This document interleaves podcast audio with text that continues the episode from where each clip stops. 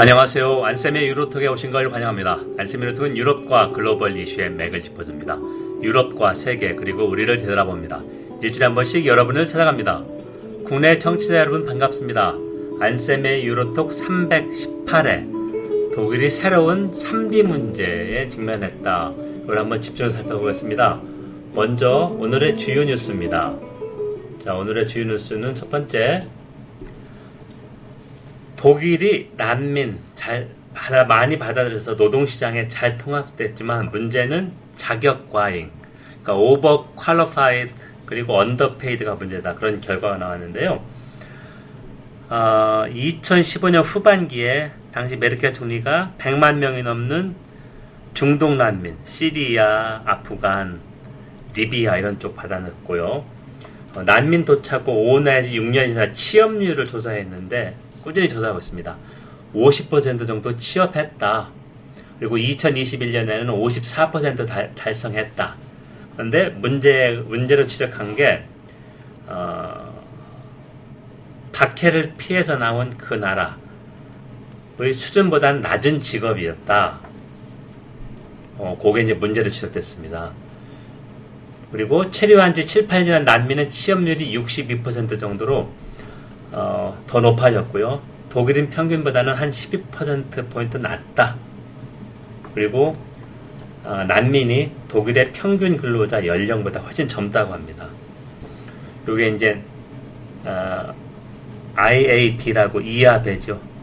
Institut für Arbeitsmarkt 이하엠이네요. 그러니까 노동시장 연구소에서 계속해서 조사를 하고 있고요. 2013년부터 19년까지 도착한 난민 11,111명 대상을 조사했고 어, 독일의 극우 극우 정당, 극우 포퓰리스 정당이 독일 대한당입니다. AFD. 근데 이 정당이 어, 지금 지지도에서 3인당 연립정부 제1정당인 3인당 숄츠 총리 정당보다 한 1, 2% 앞서고 있습니다. 이 이유가 어, 살기가 너무 힘들어졌기 때문이죠. 그리고 난민을 많이 받았기 때문에 우크라이나 난민도 100만 명 넘게 받았거든요, 독일이. 그래서 중동 난민 포함하면은 200만 명 정도 넘게 받았는데 자 문제가 독일도 어, 여기 새로운 3D 문제 중에 하나가 데모그라피입니다. 인구 통계학에서 뭐냐면 고령화 저출산이라는 거죠. 우리보다 출산율이 높긴 하지만 독일은 해마다 어, 100만 명 정도 외국인 노동자가 필요하다는 어, 조사가 있지만 AFD는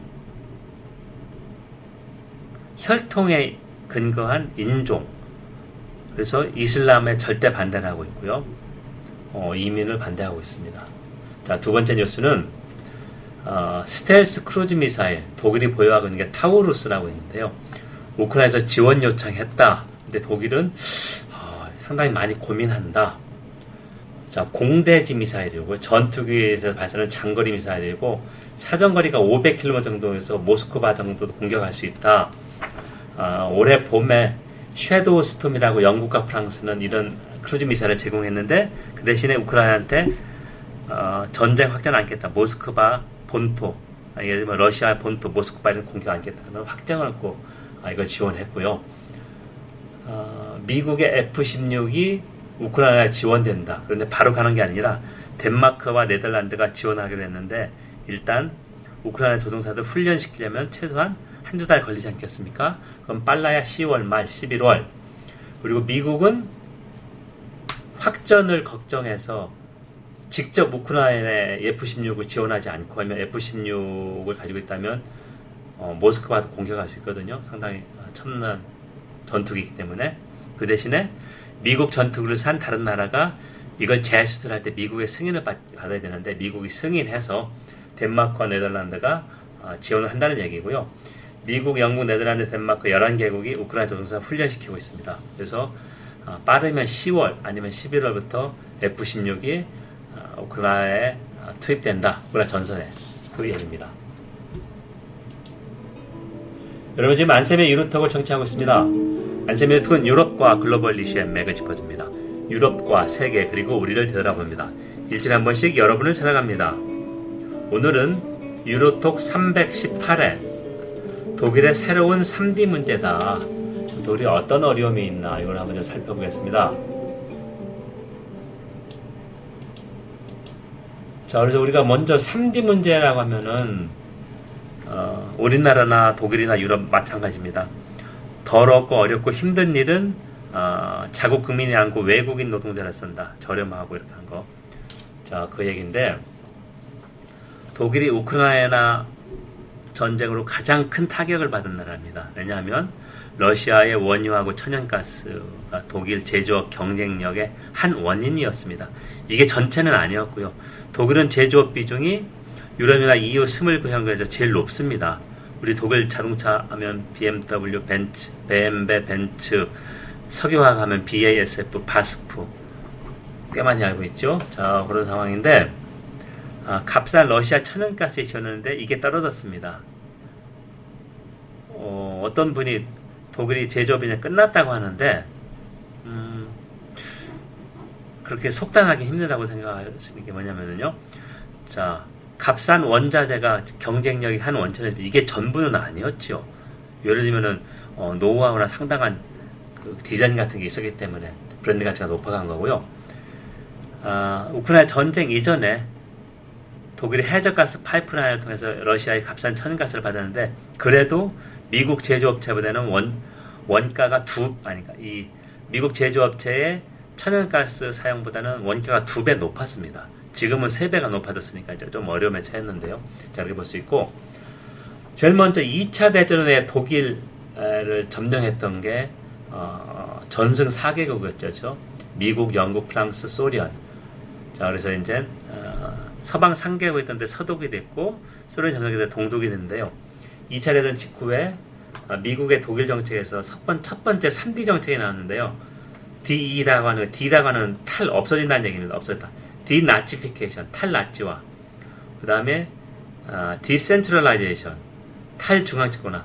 원래 독일이 연방국가였었는데 나치 딱 고도로 중앙집권했죠. 세 번째가 democratization, 민주화 이런 걸 했었고 자, 독일이 이제 서독이 서구 그러니까 가치 공동체 서구로 들어와서 이제 평화적 통일을 했습니다. 네, 우크라이나 전쟁 발발에 독일 경제가 어렵다 제가 얘기했습니다. 원가 어, 이싼 게 원자재 천연가스게 경쟁력이 하나를 구성했었는데 전부는 아닙니다. 다시 강조하지만 이게 어려워졌기 때문이다. 그럼에도 독일은 Mittelstand라고 하는 중소기업이 80% 이상이고 여기서 강소기업은 hidden champion이 계속 있다. 자 그런데 어, 이코노미스트 책은 다시 한번 독일의 시급한 개혁이 필요해서 해서 새로운 3D 문제를 지적했습니다. 그래서 1998년에 독일이 통일 후유증으로 1990년에 통일됐으니까 어, 저성장, 고실업, 전형적이죠. 그 문제가 있었는데 그리고 통일 후에 독일이 해마다 GDP의 한 4 내지 5%를 동독 지역에 지원했다.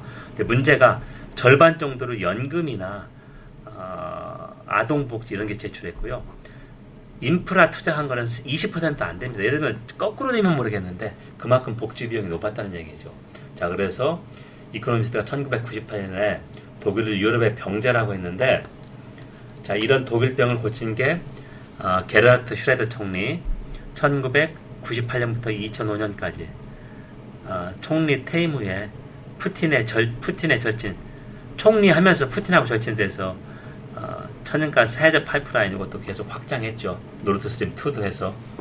그래서 슈레드 총리 어젠다 2010 2004년에 통과된 건데 이걸 만들어서 복지를 대폭 축소했습니다.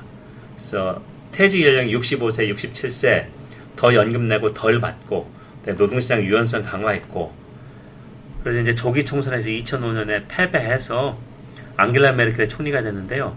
메르켈은 행운인 게 이런 어, 고통스러운 구조조정을 다 해서 메르켈이 16년 총리를 할 수 있는 기반을 마련해 준 거거든요. 어, 그래서 메르켈의 첫 취임 연설 2005년 11월 말에 어, 이런 구조 개혁을 한 것은 슈레더 씨 덕분이다라고 분명히 언급을 했습니다. 제가 독일사에서 이걸 강조했는데요. 어, 연금 개혁이 얼마나 힘든지 알 겁니다. 이게 세대 간 갈등이죠. 어, 기존 세대는 양보하지 않으려고 하니까. 자, 그런 얘기인데, 새로운 3D는 뭐냐? 첫 번째가 derisking, 두 번째가 decarbonization, 세 번째가 demography입니다. 그래서 중국에 지나치게 의존해서 derisking을 해야 된다. 의존도를 줄여야 된다. 어, 중국의 가는 외국인 지표 FDI 40%가 독일이었어. 독일 기업이었습니다. 자, 천천히 줄여야 되고 두 번째 탈탄소화 우크라이나 전쟁 때문에 이제 탈탄소한 건 살 수가 없다. 그래서 도, 어, 2030년 독일이 재생에너지를 한 절반 정도를 어, 재생에너지로 충당하려고 합니다. 전력 발생의 절반 정도. 지금은 한 20% 정도인데요. 우리는 지금 8%는 안 됩니다. 어, 이걸 채우려면 윈드 터빈, 풍력 발전 터빈을 하루에 3, 4개 설치해야 되는데 3개. 지금은 한 개밖에 설치 못하고 있다. 문제가 독일은 연방정부니까 주정부, 각 시가 있어서 어, wind turbine이 기존 화물이 아니라 outsized cargo입니다. 그러니까 어, 대용량 화물이기 때문에 허가를 받아야 되는데 이게 150개에서 받아야 된다는 겁니다. 자, 원스톱이 안 된다는 얘기입니다. 그러니까 이 어, bureaucracy 관료주의 나 얘기 나왔고요. 그다음에 고령화 저출산 해마다 외국인 인력이 100만 명 정도 필요한데 독일 대한당 극우 정당 AFD에서는 절대 이민을 받지 않겠다 해서 노노노 하고 있다. 그런데 어, 2015년 들은 중동 난민이나 어, 이런 쪽에서 노동시장에 적응해서 취업률이 50%가 넘었다. 어, 이런 결과입니다. 그러니까 독일이 새로운 3D를 극복하고 어, 다시 경쟁력을 회복해야 되는데 어, 과연 정치가 이걸 할 수 있을까? 지금 3인당하고 친기업적인 자유민주당 그리고 녹색당 3당 연립정부인데요. 어, 두당 연립정부만 해도 이견차가 큰데 특히 자유민주당은 친기업적에서 우리로 치면 어, 정의당하고 국민의 힘이 연립정부를 구성한 것 비슷하거든요. 그래서 사사건건 어, 정책 갈등이 드러납니다. 그래서 내년도 예산을 짜는데 어, 재무부 장관이 자유민주당입니다. 계속해서 긴축만 강조하고 있는데 어, 가족부 장관 패밀리 미니스터가 사회민주당입니다. 그래서 아동 기본권 이거나 킨더 그런 뜻이죠. 그러니까 아동 복지 강화가 아니면 안 되겠다 해서 계속 공개적으로 설전을 벌이고 갈등을 벌이고 있습니다. 자 이제 마지막으로 이제 총리가 중재해서 타협을 해야 되는데 타협이면 어, 가족부 장관도 양보를 해야 되고 재무장관도 조금 양보를 할 텐데 어, 개혁을 바라고 이런 틀을 원하는 사람한테 상당히 만족스럽지 못한 그런 상황이죠. 여러분 지금까지 안쌤의 유로톡을 청취했습니다. 안쌤의 유로톡은 유럽과 글로벌 이슈의 맥을 짚어줍니다. 유럽과 세계 그리고 우리를 들여다봅니다.